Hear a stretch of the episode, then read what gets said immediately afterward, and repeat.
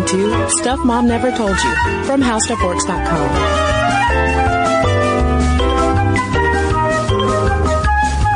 Hello and welcome to the podcast. I'm Kristen. And I'm Caroline. And on our last episode, we talked about wedding planning and the concept of feminist brides and weddings and something, Caroline, I've thought a lot about during my engagement is yes, the big day, the big event, mm-hmm. but also becoming a newlywed. Yeah, and how your life might change. Oh my god, will it change? How do you have a marriage that's like equal and egalitarian? There's so much. And, and you know what? As much of a pain as wedding planning is and has been, what I really tried to do with it, partially to, to glass half full the whole thing, is see how it has been this exercise of my fiance and I establishing these skills that we will take into our marriage in terms of divvying things up, of communicating, of merging our families and the fun things that go along with that. And sometimes having to be brutally honest. I mean, Caroline, I learned one night that he just, you know, really can't stand Garland. And I was briefly offended by that. Oh no. I know, but I'm serious. It's it's funny how these small things. I mean, it's it's a nice dress rehearsal because it's like, oh, we're talking about Garland. We're not talking about daycare. Unless you name your child Garland. Oh yeah, which we're planning to because we're big Judy fans. so in a way, um, I, I've been so selfishly excited about talking to a practical wedding founder, Meg Keene, as we did in our last episode about wedding planning, um, and and talking to her also about this newlywed phase and what being a feminist wife looks like and means, and what a feminist husband means, and the heteronormativity of it all. Yeah, we did. We did definitely address the heteronormativity of it all and like what we can stand to learn from our same-sex peers, which Meg is basically saying everything. We can learn everything from them. Um, but even I, as someone who is unmarried, just felt like I had so much to learn from Meg. She had some really, really great, reassuring, valuable perspective for just people who are in serious relationships. Screw the whole marriage thing even, like just valuable advice for people who are in committed long-term serious relationships. And in case you didn't tune in to our last episode, just to reintroduce who Meg is, in 2008 she founded a practicalwedding.com, which started off as sort of a, a casual wedding blog sharing her wedding planning and DIY um, experiences that has now become one of the leading wedding resources on the internet. And she recently published her second book, a practical wedding planner, a step-by-step guide to cutting through the crazy and creating the wedding you want. And a practical wedding is such a fantastic resource because it not only focuses on, of course, the fundamentals of planning a wedding, but they also spend a lot of time on relationship advice. Um, there's an entire essay series on there about reclaiming wife and what that means. So whether you're engaged or even single, if, if you go to a practical wedding, there are um, so many great uh, relationship advice columns on there. So I wanted to tap into that expertise that Meg has gleaned both in her work and also in her personal life. So let's continue our conversation with Meg Keene. Why don't we transition to newlywed life since we've we've planned the wedding, we've gotten through it. The DJ's told us everything that we're doing as we're doing it. So, what can we expect when we're expecting to be newlyweds? Because during engagement, we're planning all this wedding stuff, but what about the marriage? Right. So let's just assume for the sake of argument that you have slept together and you live together because I think if you haven't, that's like a, it's a little bit of a different ball of wax. Um, so, I mean, I think the biggest thing to keep in mind is that it can change things. Like it can be different. If it doesn't, that doesn't mean that there's anything wrong. But I think in this sort of modern era, we all assume that nothing's going to change. That, um, like, duh, we're just having a party and then we're coming back to our apartment. Um, and I think that is often, I mean, I don't know if it's the majority or not, but probably the majority of the time that, that is not the case. Like it does change something. Um, and so sort of knowing that that might happen is, I think, important. And the other thing to think about is that, um, while most of us have lived together and slept together, uh, m- many of us have not combined our finances. Um, and so that's sort of the final frontier, I think. Um, my husband and I didn't combine our finances till the week before the wedding, which mm, I do not recommend that. That, that was, that was when I found out he'd accidentally spent the money he was supposed to use for as his like living money for the last year of law school, bless his spendthrift heart, and nearly died of shock because I was the prime, the only breadwinner. Um, so you know that was a little bit stressful the week before the wedding. Um, so maybe have that conversation before, uh, but that combining finances um, or fighting about combining finances or trying to figure out how and if you're going to combine finances um, is it's big it's emotional. And for us suddenly we were planning for a joint future and living a joint present in a really real way um, in terms of money and checking accounts. Um, and that was a really, really big transition for us and a good one, but big. Well, how, what are some good healthy ways during the engagement? So you're, you're, you've been planning for this wedding, you have the wedding. Are there also some good healthy ways during that time that you can plan a healthy marriage and healthy sort of egalitarian division of household duties? On the last one. Good luck. No, not good luck, but I think you may be fighting about that for the end of time and you should be. Um, but, uh, I'm a big fan of premarital counseling. Um, if you do, if you have a religious service, you often get it as sort of part of the deal. Um, and, and we did. Um, and it was really helpful. And, um, if you have a secular service, you can find therapists that do it. Um, what I found that was interesting is it was less like a couples therapy session, which we've done and whatever. Those are like driving pencils through your eyes, but, um, it is more, it's usually when done, if you don't have like huge outstanding issues, um, it's, it's usually more about like asking questions like we committed to going to couples therapy if either of us ever, ever asked for it um, during premarital counseling, um, which is a really good thing that, to do. Um, we talked about like final wishes and death and finances and what we might do if we found out that, you know, someone was unfaithful and, you know, all of those sort of big questions that you haven't always talked about. Um, and then this isn't even a shameless plug. This is just sort of like funny for me. Um, I put together a couple of pages in my first book for questions to ask before you get married. Um, and I like threw it together in an hour. I was like, okay, let me just do this. Um, and then every single friend of mine that has gotten married and used the book, um, has been, come up to me and be, that's my favorite part of the book. And I was like, I could have done the whole book in an hour. That's, that's all anyone wants. Um, and then therapists have come to me and said like people bring it into them and are like, we need to cover all of these questions. And they're like, we, we cannot cover all of these questions because this is like every question you could ever ask in the history of a relationship, but maybe let's pick a couple. Um, but doing something like that, you know, whether it's from my book or some other book, um, I'm actually looking at a book on the shelf of my office called 1001 Questions to Ask Before You Get Married, which is kind of a lot of questions and I haven't read the book, so I don't know if it's good. But there are, you know, a lot of books and resources like that that, that you can, um, look at. And I think it's good to do during planning because it's good to take a little bit of time out of like planning what is basically an event, um, to think about why you're doing it.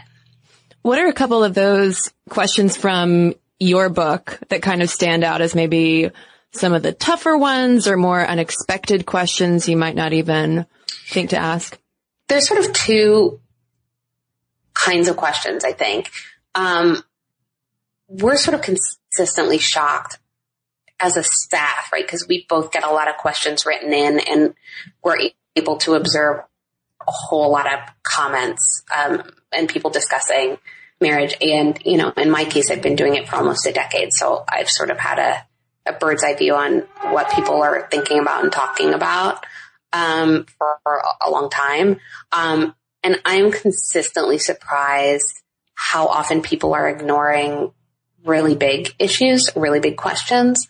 Um, that like you can't sort anything out for forever, but like you probably need to have a grip on like, I don't know, do you want kids? Do you not want kids? Where do you stand on that? Um, what religion do you, you know, want in your family if you're not the same religion? Um, is one of you, this is something I've seen come up more and more actually, is like, is one of you essentially monogamous and is one of you maybe not essentially monogamous?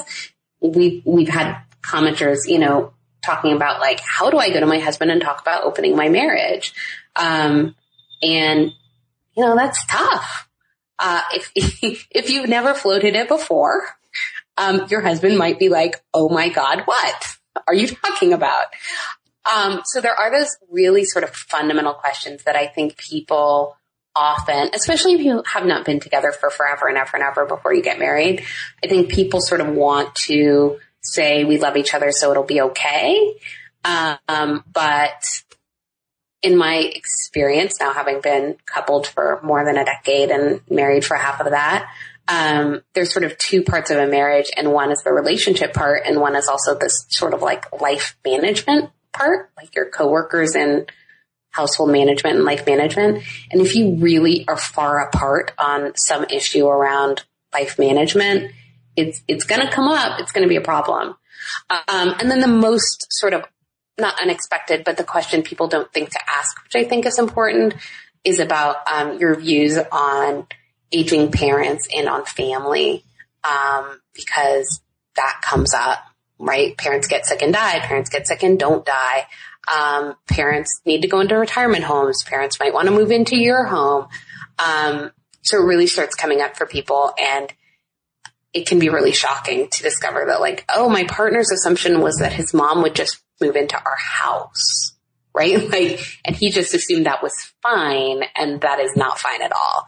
Um, so I think that's an important thing to discuss along with sort of financial ramifications around that. Like if your parents or family needed money, would you expect you and your partner to ante up or no? Now you mentioned um, just a minute ago the issue of uh, one partner being monogamous and maybe the other not so much, and I was curious whether you hear very much from a practical wedding um, visitors about that transition, the newlywed sex life transition, and whether that's a thing because I mean, it is kind of funny. We're like, as brides, we're often gifted all of this lingerie and there's all the expectations about the first night together, which is funny because of course it's probably not the first night. And so I was wondering if that is another unexpected thing. I don't know if it is. I mean, whatever. I think married sex is hot. No, I do though. Like that was surprising for me. I was like, oh, this is sexy. Um, but like something about the concept of it. Uh, but yeah, I don't know. I don't hear a lot. I don't think it's a big transition point for, for most people. Um, though I think you do sometimes come across that like, oh, we've been together for X amount of time and suddenly I'm realizing I want this different thing. Um, and, and that could be legitimately quite stressful, I think. Well, that's good to know. That's kind of comforting that it's not, that it's not a huge yeah. It's just, it's sexy, it's fine.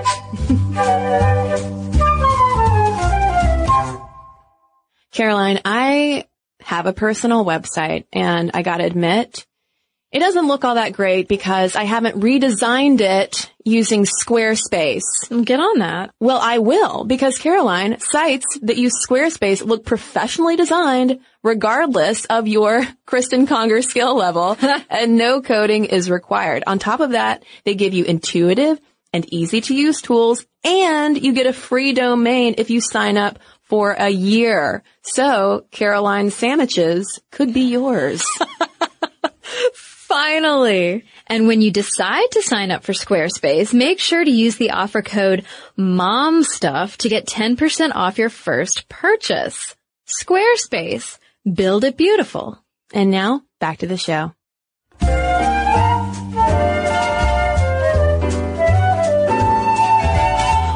Years now ago, Kristen and I did an episode on the division of household labor, and we were mainly focusing on the fact that, according to academia, uh, it looked like same-sex couples were way on the ball. men living with men and women living with women pretty much had it down in terms of splitting things up equally. It wasn't a huge fight as to who's going to mow the lawn versus who's going to do the dishes. It was more like, let's do things fairly simply because there aren't traditional gender roles to fall into. If you both are the social planner and no one's mowing the lawn, nothing will get done. Well, actually, you might have a lot of parties. You just will have an overgrown lawn. but you have to like weed whack to get to the door. Yeah, jeez. Yeah, every every person to the bring your own beer and your own weed whacker. Right. Um, so A, I want to ask you what can opposite sex couples stand to learn from same sex couples once they're in the marriage, but also like how can people in general learn to strike that balance in their marriage? I think we can learn everything from same-sex couples. Um, we we live in Oakland, and Oakland is like the lesbian capital of the universe now, or something. I think I think we have a special crown. um, no, the per capita uh, lesbian population is really high, um, which is great because it means that now that we have kids, we're raising our kids um, around a lot of um, same-sex uh, parents. Um, so I just feel like there's all this stuff that we're not going to have to undo with our kids because they're going to see that from the beginning. But it does mean that we get to watch, you know, how other couples are doing things and how same-sex couples are doing things. Um, and I tend to think that we're reasonably good, um, but we're not that good ever.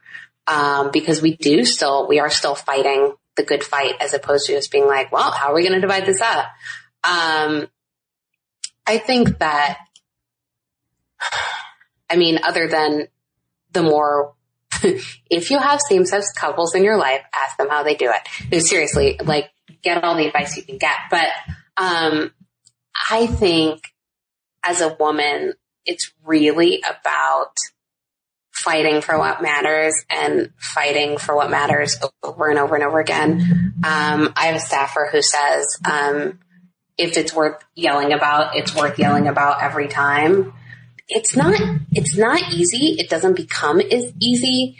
Um, in my experience, if you have kids, it becomes way harder real fast, especially if you have biological kids, right? Because guess what? I had to be pregnant twice.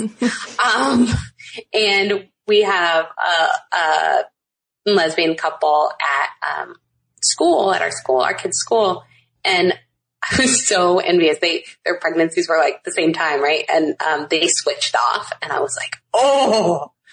Oh, I hate that so much that I have to do it twice. Um, but then I was nursing, um, am nursing. Um, so that there's like an even division of labor that can, can't be undone. Um, so there was a lot of conflict around that and a lot of conflict around also like societal roles. Once you're both really entrenched in your careers and then possibly have kids, um, that's when it stops being about like what you theoretically thought you were going to do and about, you know, I have to nurse and you feel like your career will be impacted if you tell your male boss that you are going to part time because of kids, right? Like just all this stuff that gets layered on. Um, but I just think you have to fight about it over and over and over and over and over again because it's important. Um, so, you know, my husband and I just had another big blowout about, um, daycare pickup. and our oldest is three. And I would say within the last, he, he's three and he's been do, going to daycare since eight weeks. And I would say within the last month, we have finally started to work out daycare pickups. So that's a lot of like hitting it over the head over and over and over again. Um, so yeah, you just gotta like work at it for forever.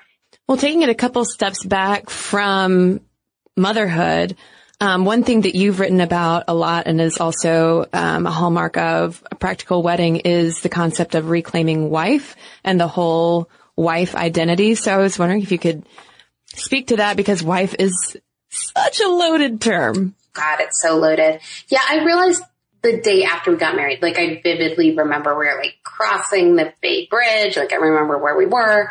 Um, David used the word wife for the first time, which is like intense when it happens, right? Cause I felt like he was, I think that everyone does this. Like you feel like they're lying and then you're like, oh my God, it's really true. Um, and like remember looking at his wedding ring and looking at my wedding ring.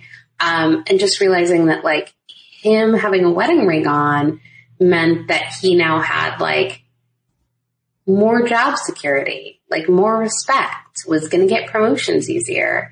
Um, and the inverse was true for me. It would be harder for me to get jobs. It would be harder for me to move up in the ranks. Um, I would have in many ways less respect. Um, certain things would be expected of me, like giving up my career for kids, right? Um, and so it was just like heavy and tough. And I took off my engagement ring at that point. Um, it's since been stolen and replaced. So now I wear my engagement ring everywhere, but it's a new ring. Um, and just wore a band because the band was like, you, it didn't visibly look like, oh, that's a wedding band. Um, cause I just sort of had this feeling that like it wasn't the public's business that I was married.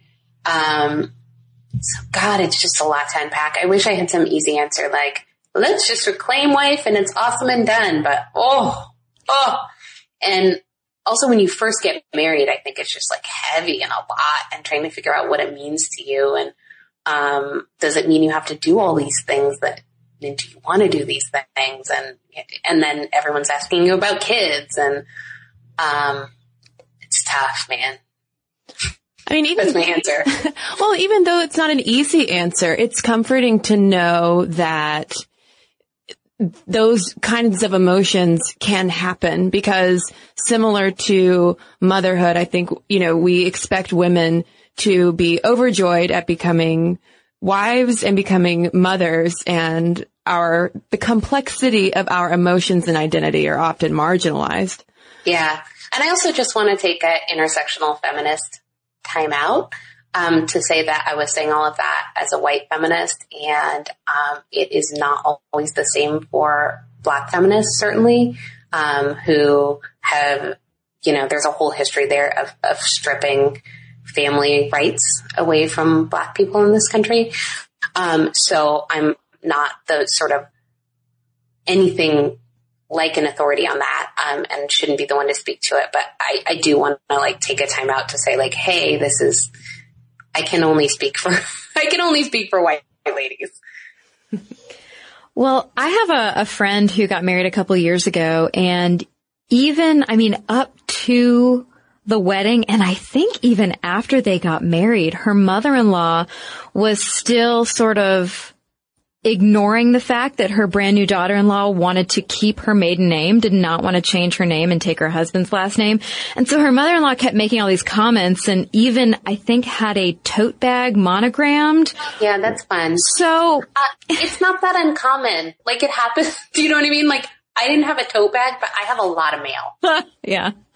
Well, so, um, so, yeah, what's the big deal? What's what's going on with the name changing, and did, have you dealt with any of that? And and what did people tell you?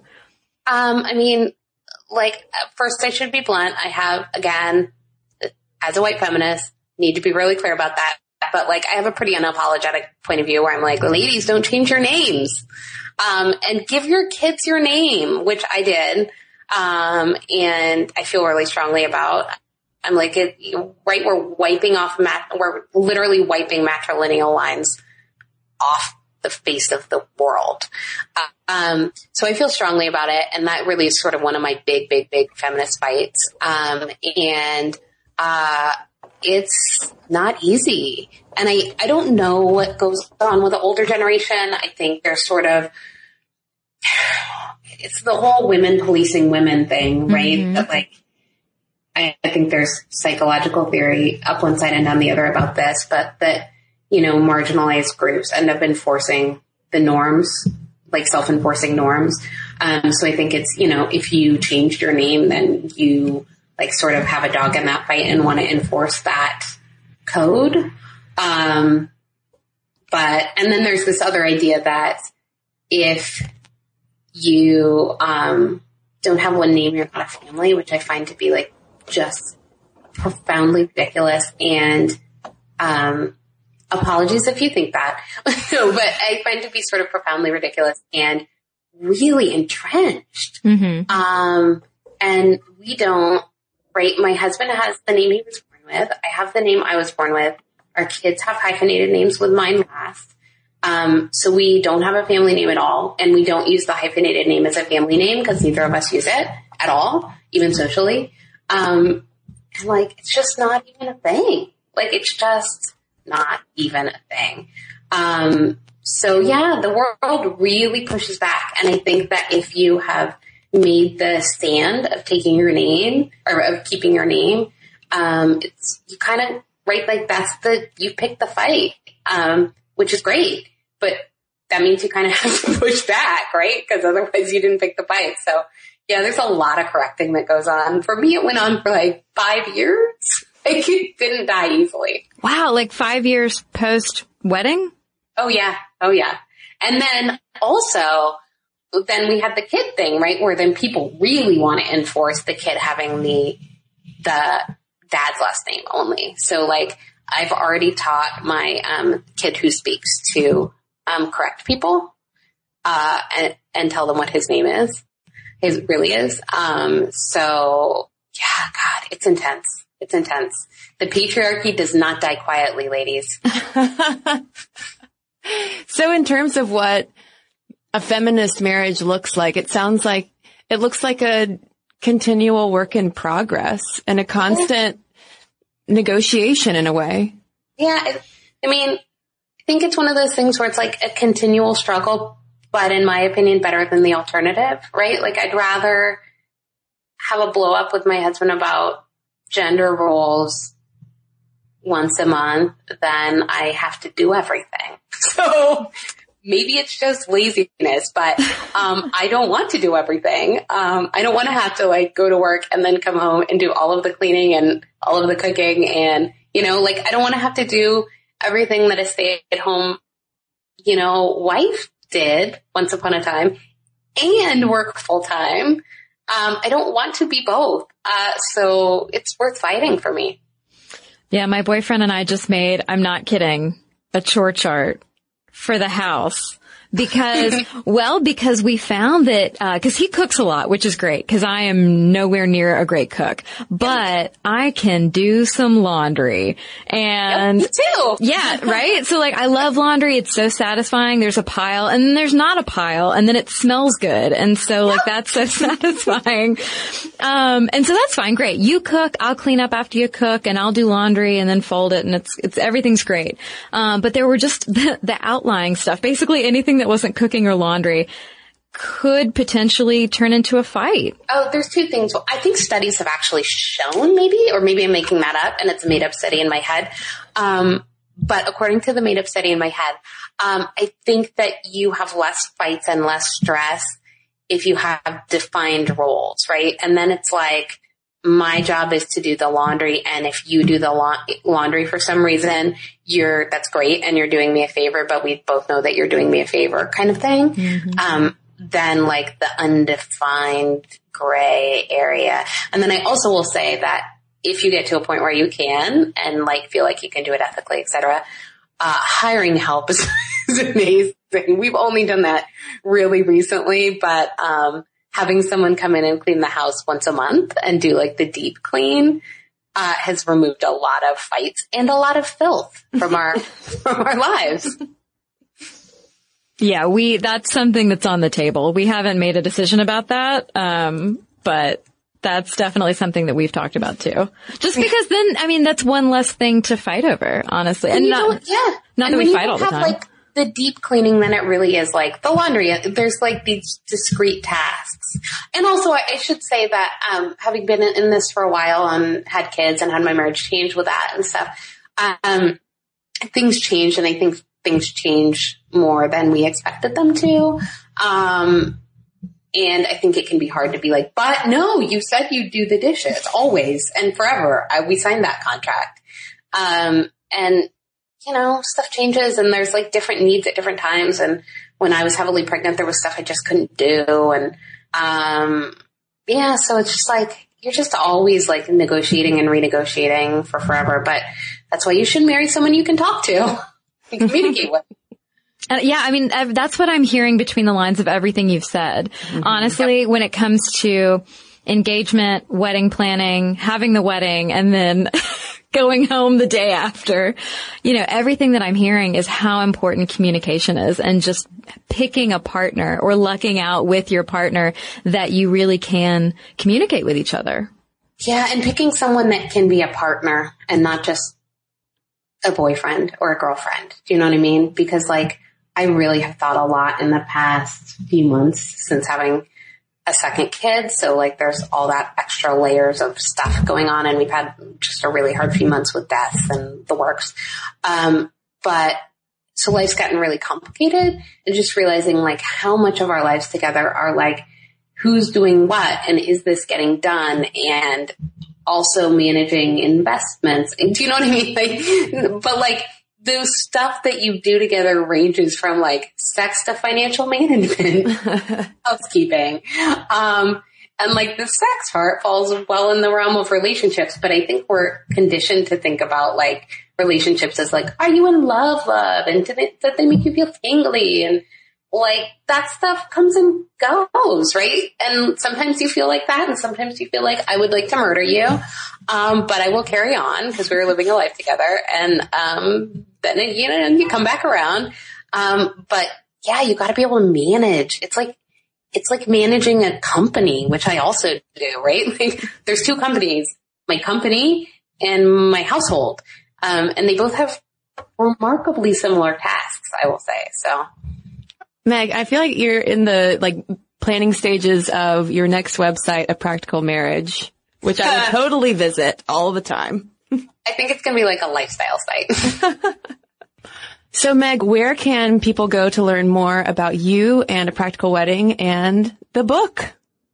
Uh, the book is a practical wedding planner and you can find it on Amazon or the sidebar of my site, a practical wedding. You will notice that it is uniform and consistent and easy to find me. You can find us on Instagram at a practical wedding.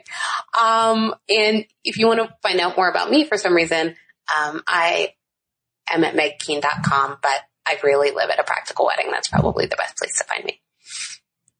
Well, Meg, thank you so much for spending so much time with us and giving us so much insight. And also thank you for making a practical wedding, which I'm am not exaggerating when I say has helped keep me sane for the past year. Oh, thanks ladies. It was really fun. Yeah, thank you so much. You are a joy. It was so, it was so good to talk to you. Thank you.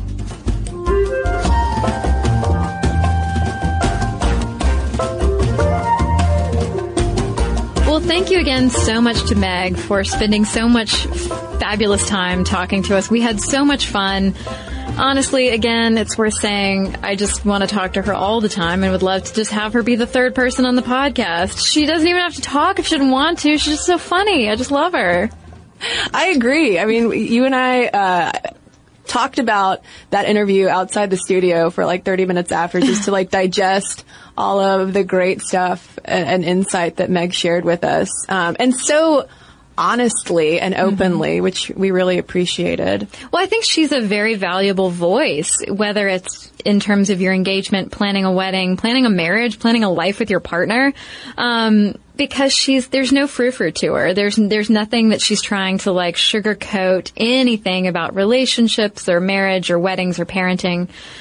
It's just nice to talk to a fellow lady about these things honestly and openly. She's just one of those great people who helps you, or I hope helped you, realize like you're not alone in these things making you feel like you're crazy. Yeah, and that some of this relationship stuff is really hard. You know, I mean, there's a reason why, not to be dismal, but a third of marriages dissolve within the first five years. And I think it's because we don't walk into these relationships with full tool sets. Yeah. Because it can be really easy to get distracted by the wedding. Yeah. Or just by problems or negativity in general if you get too swept up in any of that instead of working through it. Yeah. So, uh, definitely head over to a practical wedding and check out everything that Meg's about. And we also highly recommend if you are engaged like I am, definitely check out their two books, which are fantastic resources. A Practical Wedding, Creative Solutions for Planning a Beautiful, Affordable, and Meaningful Celebration. And most recently, A Practical Wedding Planner, a step-by-step guide to cutting through the crazy and creating the wedding you want. And we'll have links to those over at our website, stuffmomnevertoldyou com. And now, of course, listeners, we want to hear from you because a lot of you are in relationships or have been in them. Some of you might be wives, husbands. We want to know what your insight and advice is as well for having a long-term feminist relationship and the work that that takes. Momstuff at howstuffworks.com is our email address. And we've got a couple of messages to share with you right now.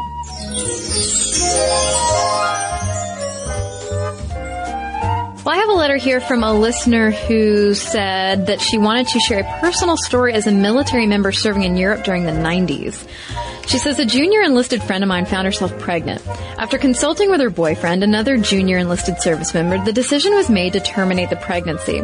After consulting with a male military doctor, it was explained that the procedure could not take place on base. She would need to have the male hospital commander and her male squadron commander sign off on her to receive care at a local civilian facility, take leave time, and pay for out of her own pocket. For the record, abortion was legal in the country where we were stationed. The doctor assured her the paperwork was a formality and to come back in a week to go over the process. Two days later, the service member was summoned to her male squadron commander's office and interrogated at length as to her decision. Her boyfriend escaped any such interrogation. This went on daily for a week. The base male chaplain, who was not of her faith, was brought in to persuade her to change her mind. Mostly the sessions were about guilting, shaming, and bribing her with better assignments when the first two tactics failed. Finally, the commander said he refused to sign the paperwork allowing her to seek medical treatment off base because he was a family man and against abortion. After a week of these interrogations, she returned to the military hospital to meet with her male doctor who was shocked and horrified at her treatment. The hospital commander had signed his part of the paperwork, but the squadron commander still refused. Talk about men controlling women's bodies. My friend chose to defy her squadron commander. She took leave, drove herself to a civilian facility, had the procedure, stayed two days in the hospital, which was a hospital requirement, and then drove herself home. She spent the next several months in fear of retaliation and the possibility of punishment, up to a court martial for essentially disobeying her squadron commander. I now live in Texas where it seems not a day goes by that the state legislature is not chipping away at the women's access to legal abortion. This is all under the guise of keeping women safe. So today, when someone asks me how I can be pro-choice, I just tell them I have my reasons. As for my fellow service member, she left the service at the end of her enlistment. Today, she's a happily married mother with three college degrees. So thank you for writing in. Well, I've got a letter here from Amy about our recent beauty and fashion episodes from the end of 2015. She writes, in your episodes on beauty and fashion blogging or vlogging as the case may be, you commented about the lack of male equivalents to this kind of emotional work, briefly mentioning sports shows. I think there's a better comparison to be made to video game reviewers and let's play commentaries. Like fashion bloggers, Let's Play videos portray a desirable lifestyle to their audience. Earning money playing video games. What could be more fun? However, there's a lot of unseen work, setting up cameras and audio, playing and replaying through levels, cutting and editing videos, creating title cards, etc. Let's Play videos must simultaneously provide interesting live commentary while playing the game. Their personality sells the video even more than actual skills. This is intensive behind the scenes as well as performative work, combining improv comedy, expert commentary, and likable personality. Furthermore, the market is similar to fashion blogging in that there are a few elite. Let's play groups that make the real cash money by charging subscription fees to join their live chat, YouTube ads, merchandise, and donations. Examples include but aren't limited to Yogscast, that might be Yogscast, y'all. I don't know what it, how it is actually pronounced. Video Game Awesome, and the omnipresent PewDiePie. However, making a living wage is difficult and the market is saturated by amateurs doing their best to break in. It's difficult to know how much or how little some of the pros, in quotes, make. Some make a point of buying their own games, others get copies sent to them, as well as gadgets to try. I think the Let's Play sector differs from fashion blogging in that the players maintain a level of personal privacy. However, there's a certain false intimacy that develops on the viewer's side. I've spent hours listening to a couple of strangers play a video game on the other side of the world, and it starts to feel like I know them, and I'm actually just quietly chilling in on their couch. It's an odd feeling. And I'd like to clarify that while I think Let's Play have more male than female creators, it's not completely exclusive to the ladies, nor do I speak from direct experience as an actual creator of Let's Play videos, just an occasional viewer. So thank you, Amy, for that insight, and I think your comparison is spot on, and to Yogs or Yogs cast fans, my apologies. And if you've got letters to send our way, mom7 howstuffworks.com is where you can do it. And for links to all of our social media, as well as all of our blogs, videos, and podcasts with our sources, so you can learn more about what it means to be a feminist wife, or just, you know, like a human person, head on over to stuffmomnevertoldyou.com. on this and thousands of other topics, visit howstuffworks.com.